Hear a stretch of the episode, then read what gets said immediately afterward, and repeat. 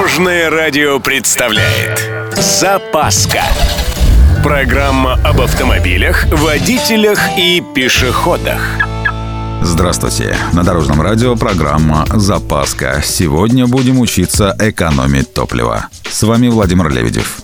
Поехали! Первый и, пожалуй, главный совет – не спешить. Если по загородной трассе гнать 120 вместо положенных 90, то 2-3 литра на сотню километров вы точно теряете. Если к тому же все делать плавно, то и в городском режиме экономия получится довольно приличная. Кстати, на большой скорости на экономию серьезно влияют открытые окна или люк. Но это уже из серии аэродинамики. Тут до кучи можно прибавить декоративные спойлеры, намордники с ушками на капоте и прочие безделицы.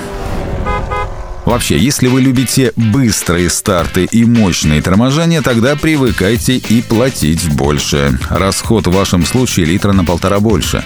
По возможности старайтесь ездить на высшей передаче. Современные двигатели позволяют переходить на четвертый уже при 50 км в час. Вообще, пламенный мотор должен работать на оборотах, соответствующих максимальному крутящему моменту.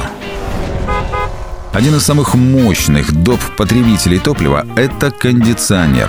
Вообще все дополнительные гаджеты – это минус топлива. Еще один потребитель – шины. В смысле недокачанный. Падение всего в 2-3 атмосферы увеличивает расход на 5-6%.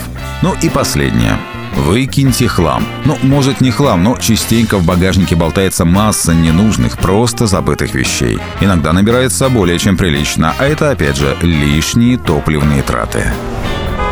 На этом у меня все. С вами был Владимир Лебедев и программа «Запаска» на Дорожном радио. Любой из выпусков вы можете послушать на нашем сайте или подписавшись на официальный подкаст. Дорожное радио. Вместе в пути. Запаска. Практически полезная, теоретически грамотная, приятная во всех отношениях. Программа об автомобилях, водителях и пешеходах. По будням в 11.30, 22.00 и 2.30. Только на Дорожном радио. Дорожное радио.